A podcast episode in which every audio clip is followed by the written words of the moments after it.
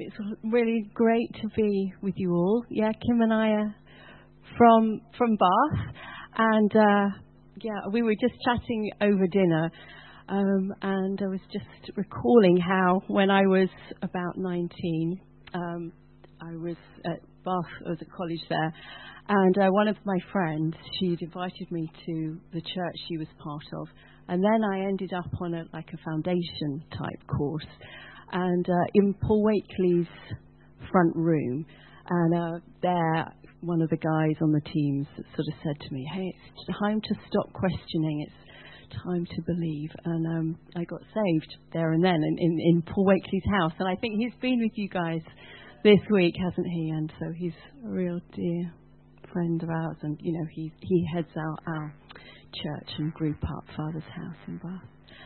Kim, did you want to say something now, or how do you want to work it? Yeah?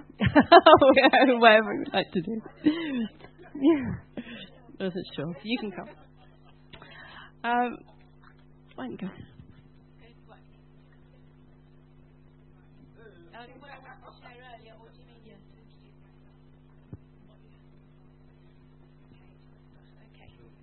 maybe I should go. okay, so I'm part of Father's house, and um, hmm. Mel didn't give me a lot of notice. no, no, no, it's fine, it's fine.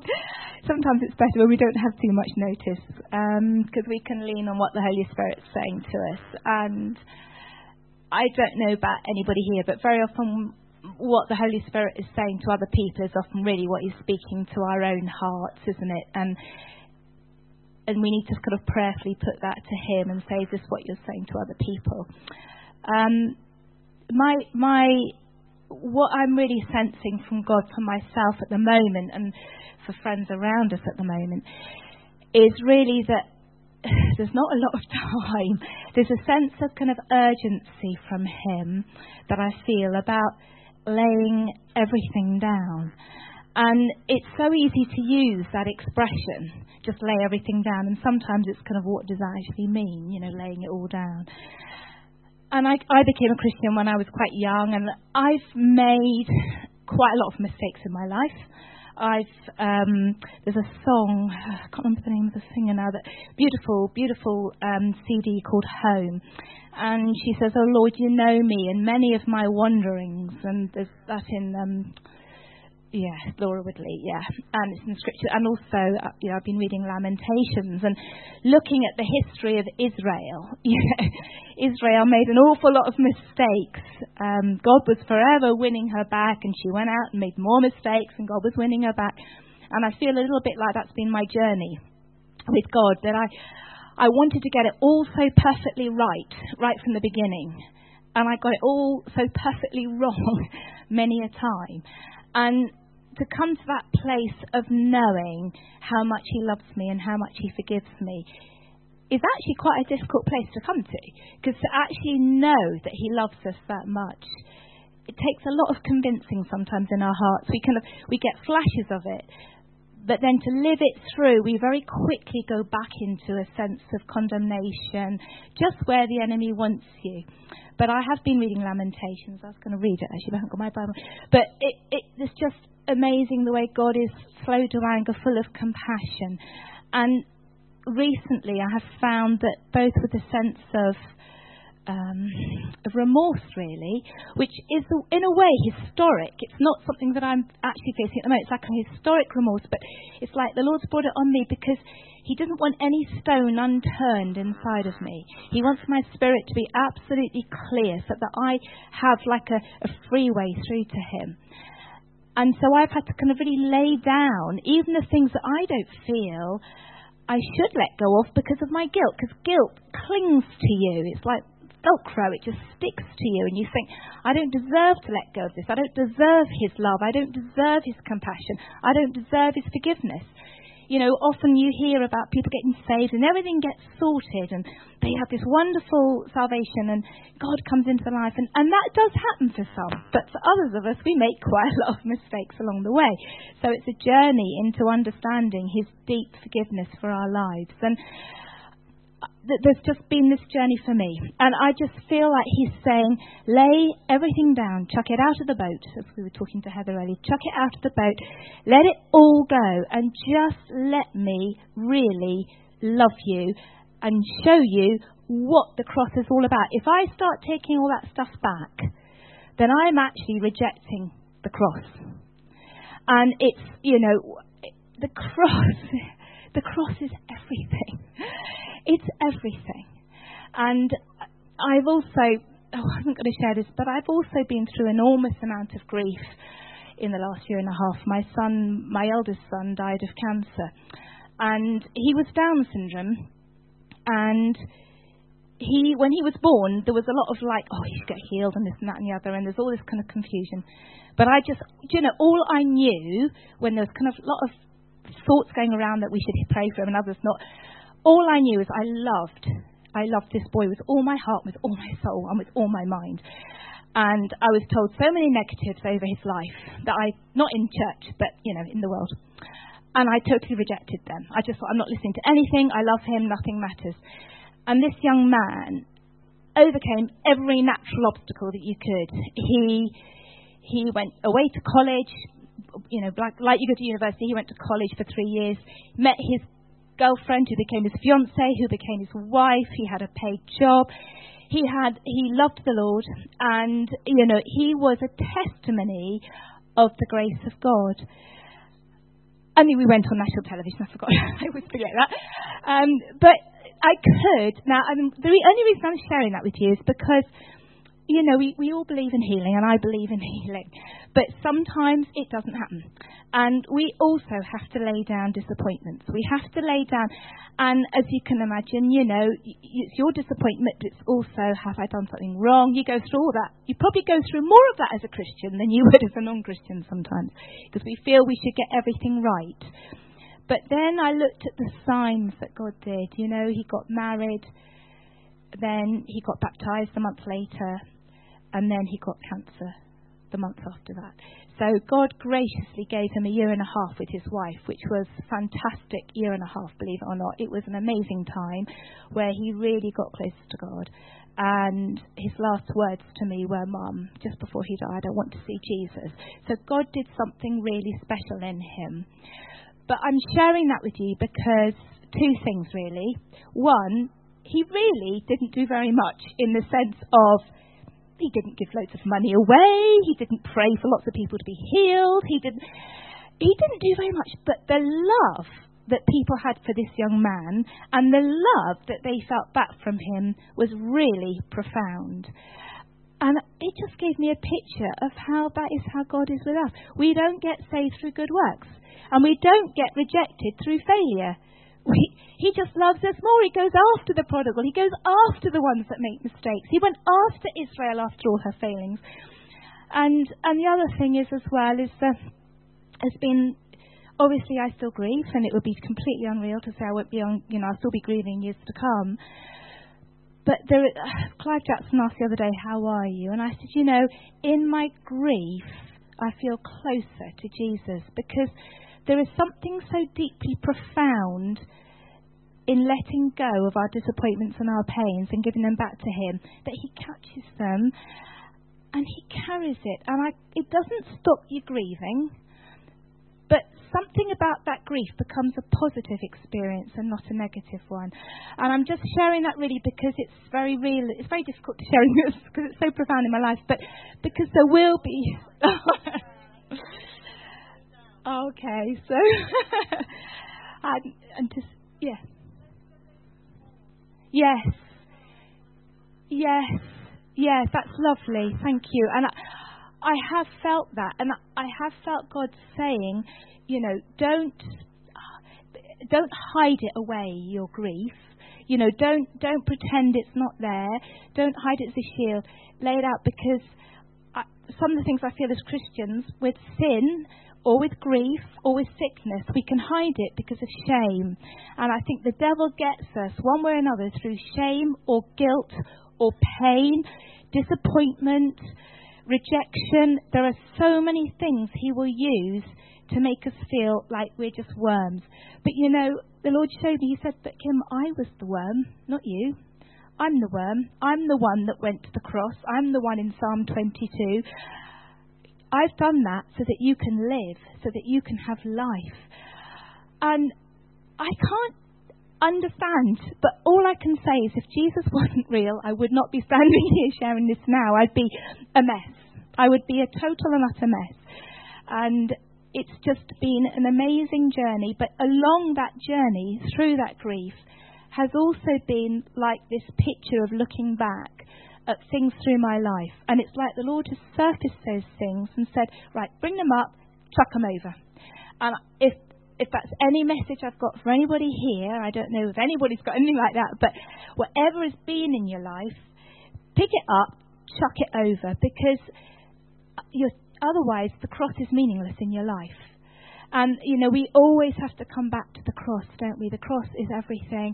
And that's where we meet Jesus. And we are not going to impact other people's lives. And what you prayed, Heather, you know, I, that was such a lovely prayer about let us put on the armour of God. Let us be what God has made us to be. We can't be that if we feel undeserving. Because if we, well, we are undeserving, but if we feel, if we live undeserving in a way that is not taking up what God has done for us, then I would go round this pitiful, sorrowful person. The extraordinary thing is, I can grieve, but I don't look for pity because I don't need pity. I said to Mel coming up in the car, and that's the other thing. Just the joints of supply. I was saying to Heather earlier. Apart from that as well, Father's house, the friends in Father's house, and they're friends, you know, they're not just the body, they are the body, but they're friends too. They have been absolutely fantastic at just carrying me in a really, um, what's the word, honouring way through this, not overcrowding me, but never letting me just, you know, slip out there unnoticed. The, the care, uh, there's so much in our care for one another. I mean, it, that is how Jesus is. I, with some friends, I feel they are Jesus to me. That is who Jesus is. I mean, it's all very well going into your room on your own, quietly praying. Sometimes you feel Him, often you don't. And often that's not enough. But you know, you go to church. I've been to church several times where I've just felt absolutely like, Lord, I am so empty. And somebody will come up and put their arm around and just say something so loving. And you know, it changes everything. Everything that day or that week can change just through one really kind, thoughtful word. So I just encourage, which I'm sure goes on all the time here, but that, that joint of supply, spiritual expression. Um, it, for me, this last year and a half has just meant everything.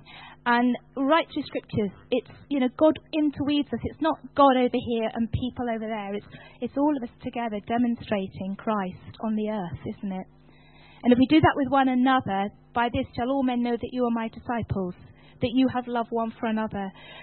And you know, if we can bear our hearts, our grief, our sin, our pain, not hide it, not not pretend it's not there, then we feel safe. That's when we feel in a safe house, when we can expose everything about our lives to the one or two that can stand with us and pray with us and just love us through it. Then we know that Jesus really is with us. And anyway, that's um, sorry. Well, I didn't mean to be so long.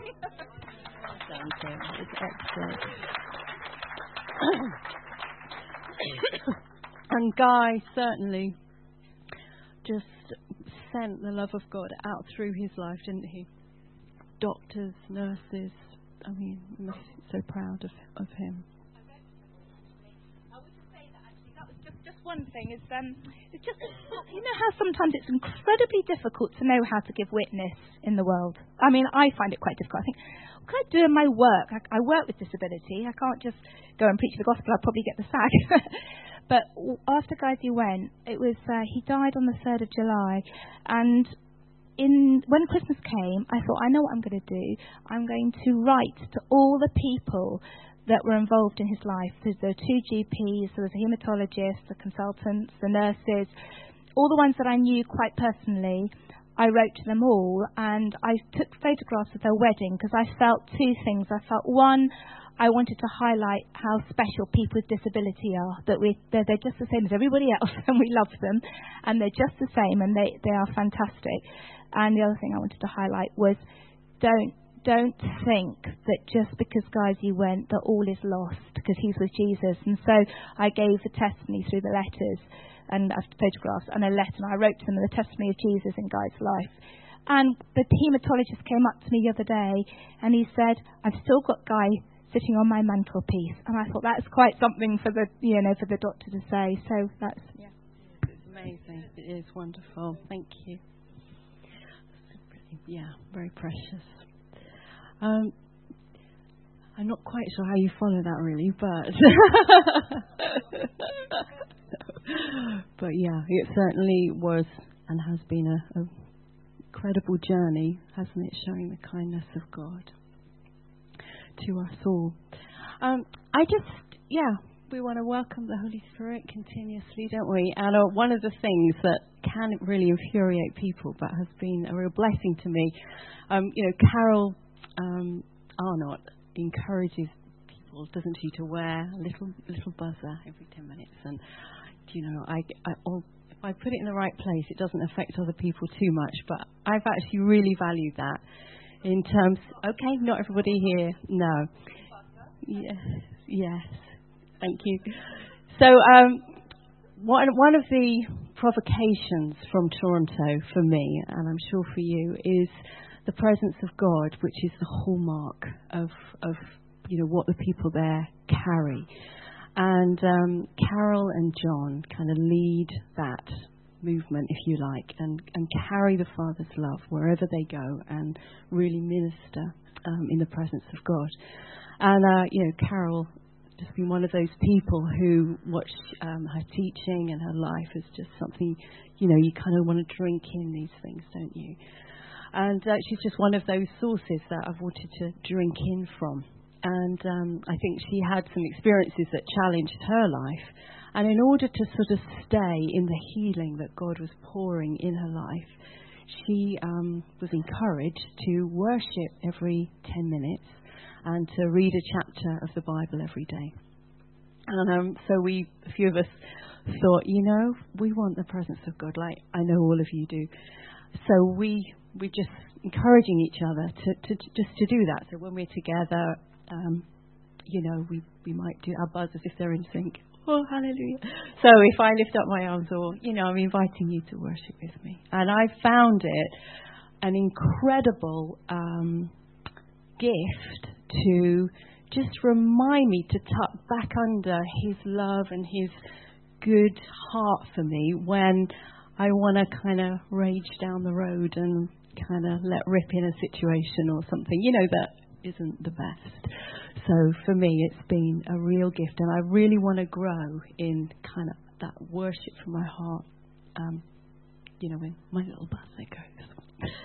Um, so one of the things that uh, I was just conscious of when we were preparing to come down here, um, actually, just before we do that, um, is there someone here who has a either as a son or a relative.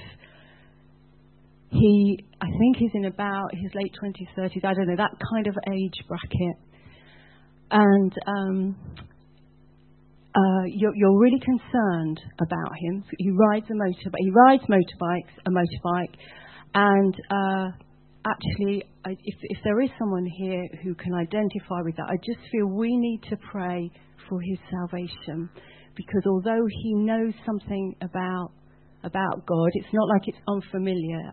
I feel like there's a battle over his life, and the Father wants to just rescue him. So if that rings true with anyone here, we'd just like to pray. Yeah? Oh, okay. Right, I just wondered if we could agree that corporately. That's what I had in my heart. Um, yeah, what's his name? Matthew. Matthew, Father. So we just uh, thank you that, Father, you know us by name. You know every hair on our head. Father, we just want to bring Matthew to you now. And Father, we want to speak over his heart and mind that the rages of the enemy will stop and that uh, revelation and salvation will come in his life. Hi, there will be a fresh alignment with the kingdom of heaven in this hour. Hi, Father, we agree together for a release of the prophetic and revelation spirit on him to open his eyes to who you are. We agree in Jesus' name. Thank you, Father. Thank you, Father. Yeah. Um, I know. I just also just had a sense um, that there was these are quite tricky things to say. A man, grey hair, tallish, kind of 50s, 60s, that sort of thing. There's actually a very serious situation around your life. I'm not sure if it's directly you, but it's kind of around your life. Maybe Anna, that God's hand is, it feels unsafe for you. It feels quite vulnerable because of the circumstances around your life. But God is saying, that He's a very strong and steady rock, sustainer of life, and that you can trust Him to do good.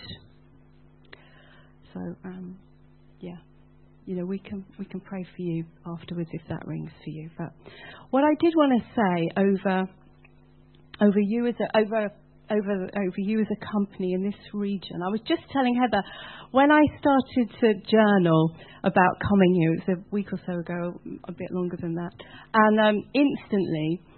The, um, the phrase that I started writing was um, hold fast for the winds are blowing and there was that whole sense of storm and um, and so my spirit is about to move strongly do not be overwhelmed looking to the right or to the left, for I am the anchor that holds the boat in the storm.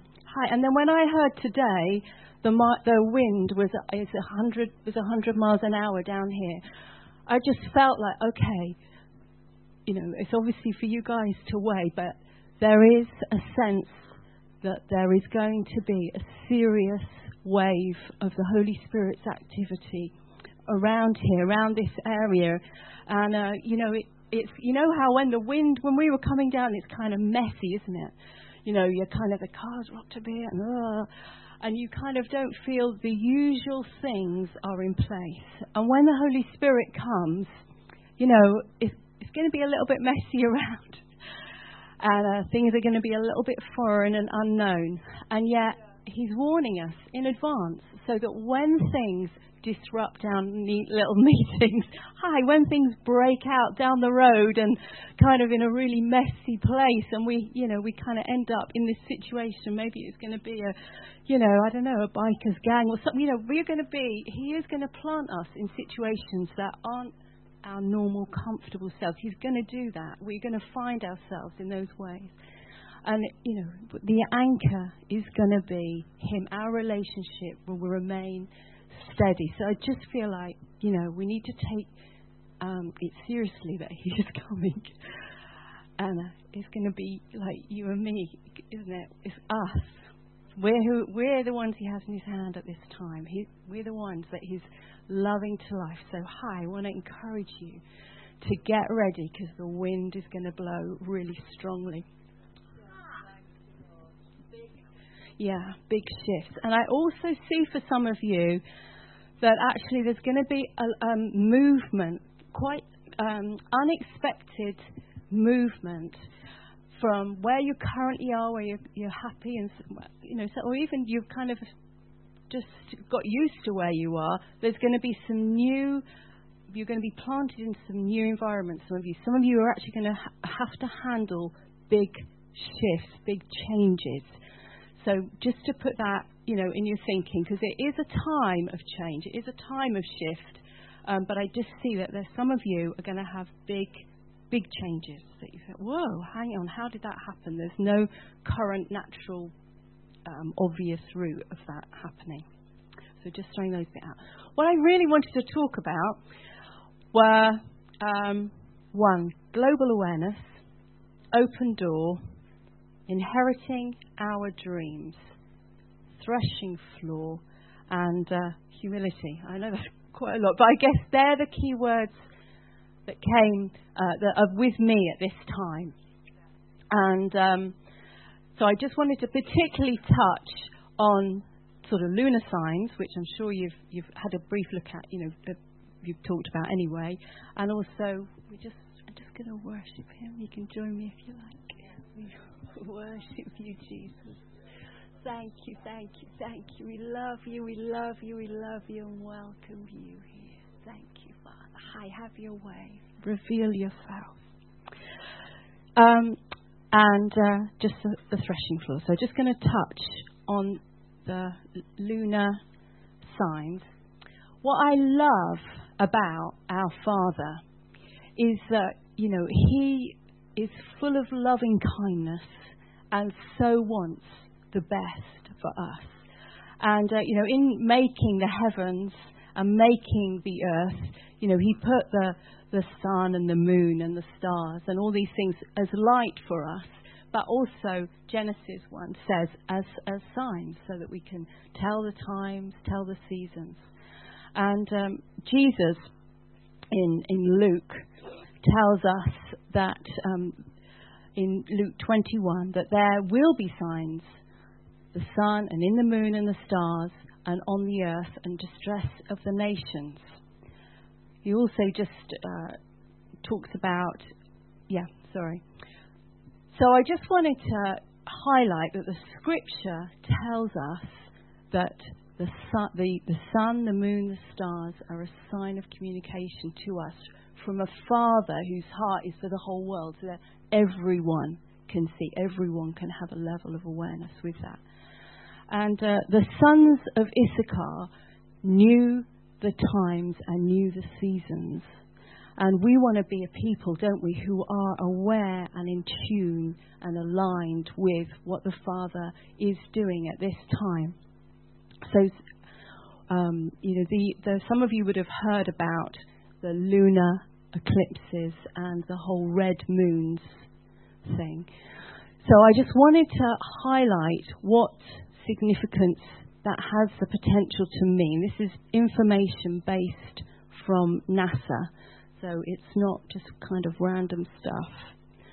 Um, and from when Jesus died on the cross, there was a whole series of lunar eclipses, and that's really when um, you see the sort of a blood moon, and it kind of you know you have that eclipse of the moon. And when they line up with Jewish festivals and holy days, history has taught us that there is a significant shift in the earth. So, when Jesus died and rose, there were four of these eclipses. And when they run together in sets of four, so you have two one year and then two another, they're called tetrads. And um, so the, the, that's happened eight times from when Jesus died and rose to the current day. So they're very rare. In the past 500 years, there's only been three.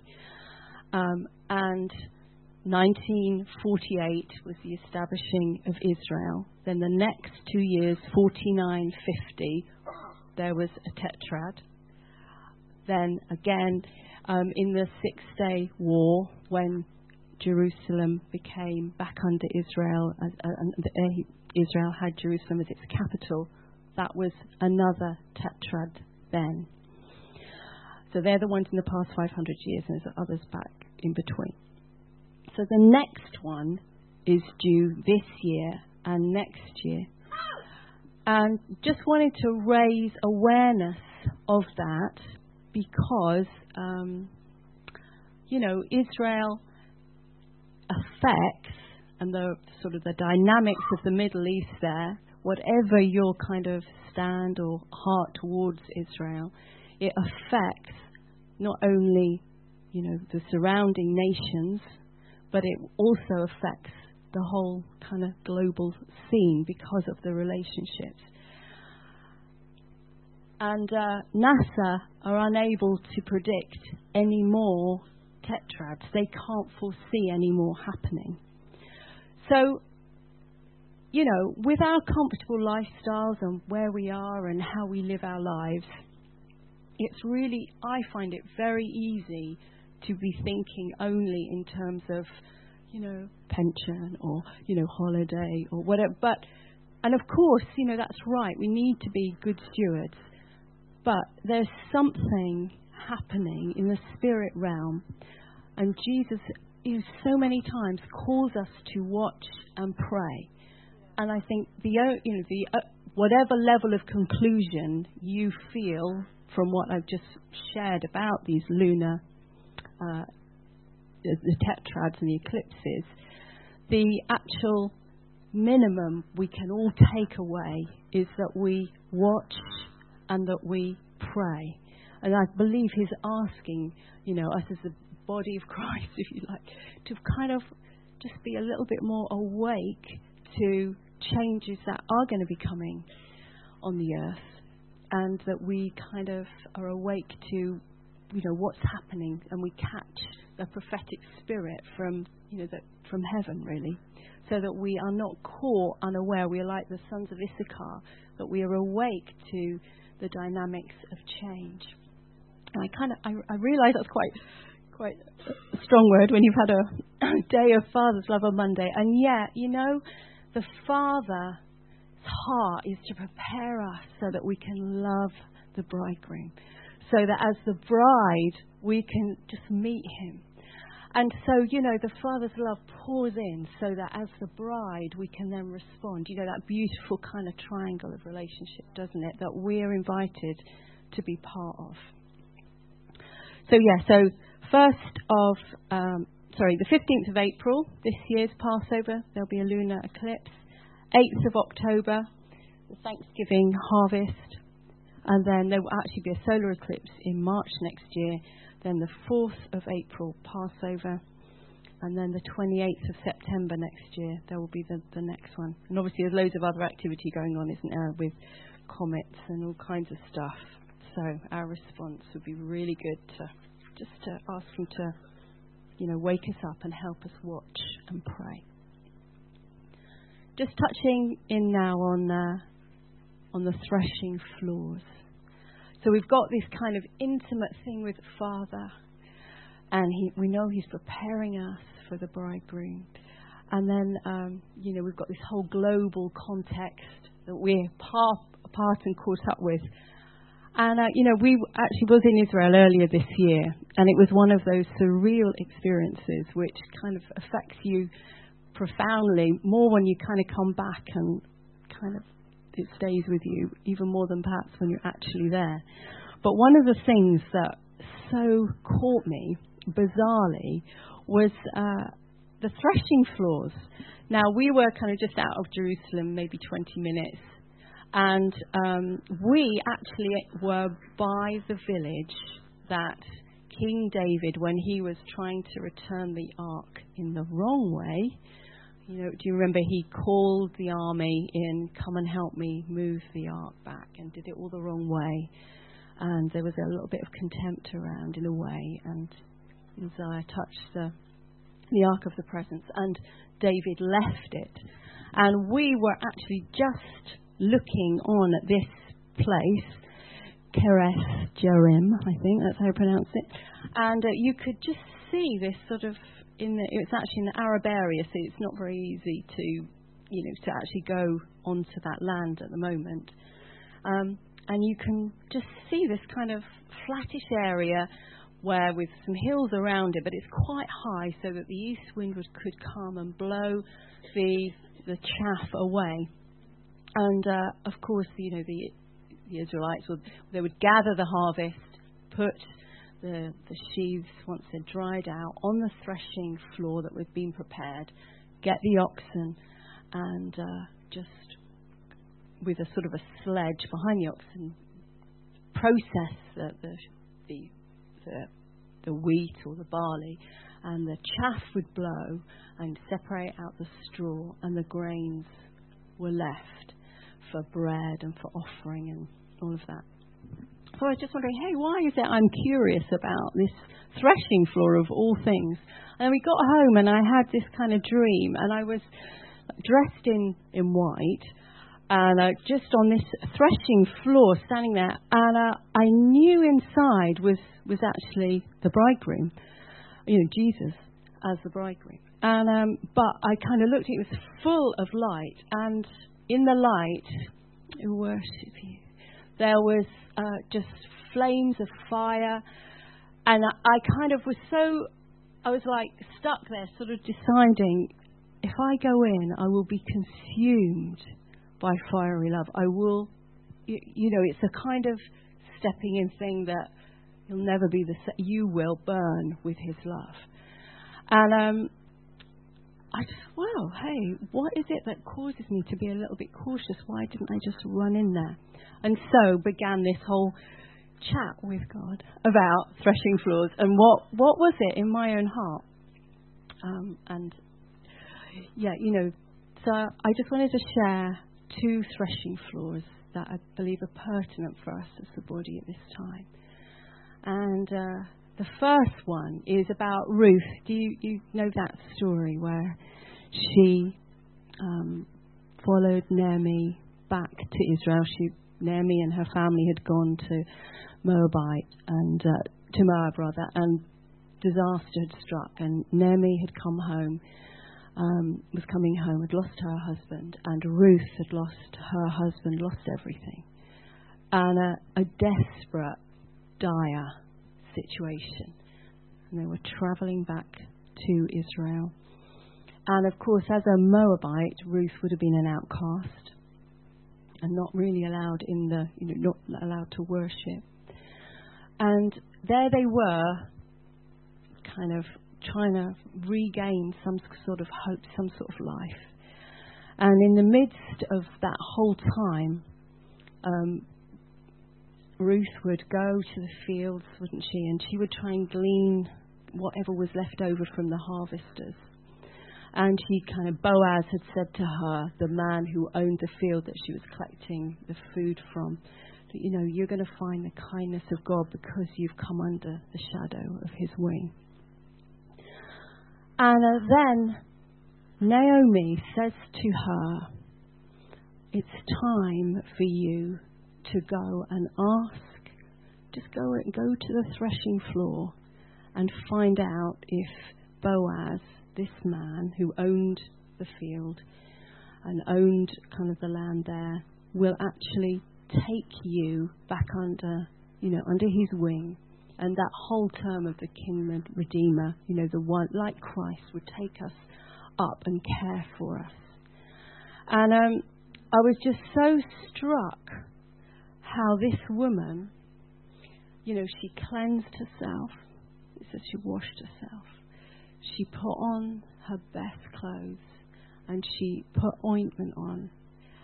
And, you know, in the dark of the, the night, after all these guys had been harvesting, working on the threshing floor, sorting out the, you know, the grain and you know, the, the kind of food, and then they all kind of celebrated and were you know, had a good feast, and then were sleeping on the threshing floor, really protecting the food. And here she was, this kind of semi outcast who'd earned respect in the community, and her mother in law is saying, I want you to go where these guys are, watch where Boaz lays down, and go in there, go there and softly go in, take the cover off his feet, and lay down by him. And it's just a beautiful picture of surrender and humility and absolute vulnerability, losing her reputation if things go wrong. you know, courage to do that in the first place. And I just feel that there's that such a call for us as British people to lay down our Yeah, I think Kim talked about that a little bit too. Lay down the kind of the self protection, to lay down the things that have, you know, the respectability that has kept us from really pouring our love and our worship, worship on Him. And I believe that is a call on us at this time to just really um, be vulnerable with Him in intimacy and not shrink back from kind of, yeah, you know, letting Him see all that we are. And then we, it was actually incredibly beautiful story, isn't it? Because he says to her, "Look, just stay here and um, until you know it's it's just before dawn, and then go home, and I will let you know the answer whether I can actually provide care and cover for you." And in her positioning in that way, she actually had the kinsman redeemer or Jesus defending her and working on her behalf to bring everything she needed in ways of restoration into her life. So she went from a widow, poor, of serious poverty, to becoming one who had a powerful man, Jesus, fighting for her. She then married him, so she became a wife. She then had a child, and that child then or Obed. Well, uh, yeah, then it's Jesse, David. So she became the great grandmother of King David. And obviously, and she became, you know, part of a wealthy family that was well able to care for others. So her transition through humility and vulnerability actually meant she became one who had more than enough to give and actually influenced the royal line of King David. Incredible story, isn't it? And that's, I believe, we're at that threshing floor fresh of um, intimacy. The other threshing floor I just wanted to mention and talk about for a moment was the threshing floor where Gideon um, exchanged incredible fear and unknownness, if you like, for strategy that changed a nation through his fearlessness and yieldedness to the Holy Spirit. So the angel of the Lord turns up Gideon. He's supposed to be at the threshing floor, but they're actually hiding in the wine press, doing the work hidden because Israel at that point has had just enemies come every year from the east, come in like like locusts really come and take all their wealth, take all their food, and uh, you know again and again they're less poor. And of course, so here's the unknown Gideon, the lowest of the low again, and uh, the angel of the Lord turns up give him a fright. um, turns up, Jesus, I think it's kind of grounds to believe that was Jesus, turned up and spoke to him and said to him, The Lord is with you, O mighty man of valor. Crazy. And doesn't God treat us like that? He comes and He calls us who we are in Him not what our life is like, not how we've become, we've got into believing we are because of this cycle of oppression. And Gideon's response is, is, Oh Lord, if the Lord is with us, why then has all this happened to us? And he was in that kind of, you know, we can be in that negative, oppressed frame. But he had to lay that down, didn't he? He had to kind of agree with, with, with, with Jesus about, yeah, this is not from you. This overwhelming poverty, the enemy overriding my life, is not from you. And uh, respond to Jesus. So, there bravely, we know the story. He kind of pulled down the, the Baal worship. And uh, on that threshing floor, he then um, you know, offered the sacrifice of the of the um, of the cattle there, and responded to what God was, speaking to him about. and do you know, you know, he was saying, well, if you really said to me that I'm going to be victorious over the Midianites, then, you know, I want to kind of want a few signs. So then you remember the dream. Gideon went to go and explore whether he could really do what God was asking him to. And uh, he heard the enemy muttering about a dream they had had. And so then it came about that just 300 men routed this massive, massive army that had raided them again and again and again. And I guess I just want to prophesy over you guys that uh, as we kind of we worship you, Father, and as we lay down and agree with who we are in Him, and let go of our fears, I believe there's a call to yieldedness that will release just little things. I mean, all, all Gideon felt to do was go and explore. And in seeing uh, what was going on, he heard a dream, which meant he then routed the whole enemy and changed a nation.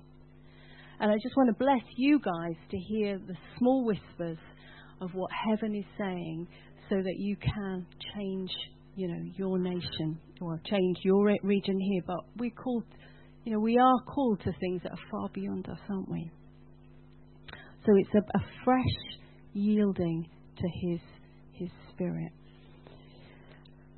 So yeah, that was there were the things that I had in my heart for you guys, and uh, we need to do those threshing threshing floors in order to walk through the open doors that He's giving you at this time.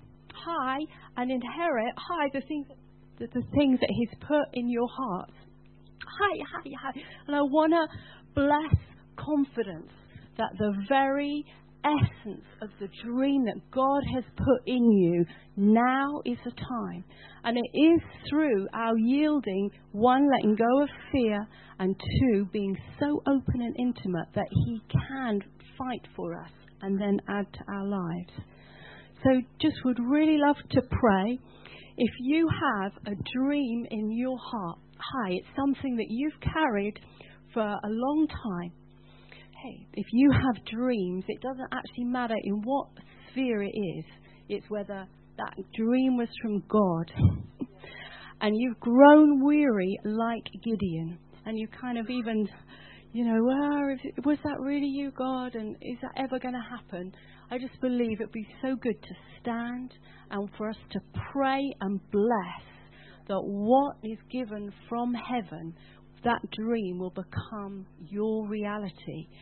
Have a sense, you know, that this year is just, uh, you know, Abraham held for 20 odd years, whatever it was, and then he actually, the Lord came to him, and within a year of the second time of him coming, he was holding the baby in his arms. And I want to bless where you have a dream that you know, within a year, that you hold the seed, you hold the baby, you hold the beginning of that dream in a reality in your life. So if that rings true, maybe we could just pray for you. Maybe you'd like to stand and we'll we'll pray. Hi, hi, hi, hi, hi, hi. Hi.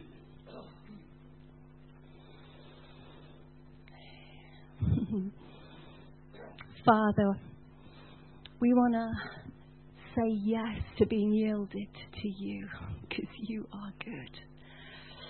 Father, and we just um, want to agree with the seeds that you have put high in these hearts hi, hi, hi, that this is a day of watering and this is a day of release. Hi, hi, hi, says the Lord to you.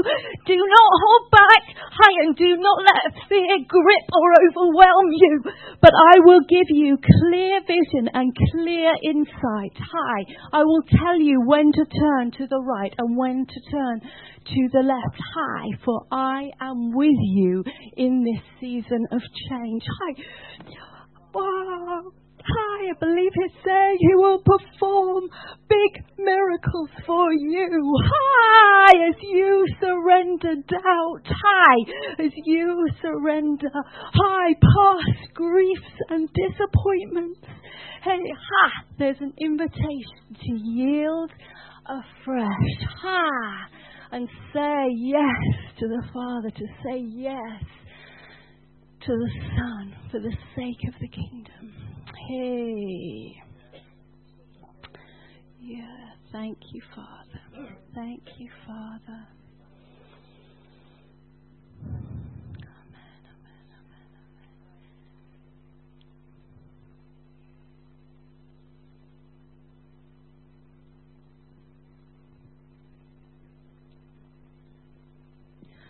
I know. I just wonder if um, people would just like to confess, maybe to one another, what it is their dream is that they're really looking for. You know, it's good, isn't it, to be saying some of these things out loud.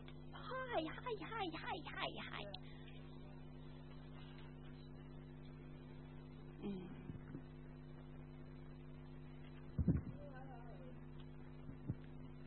So take a moment to do that find somebody that you feel okay just to take a moment to share.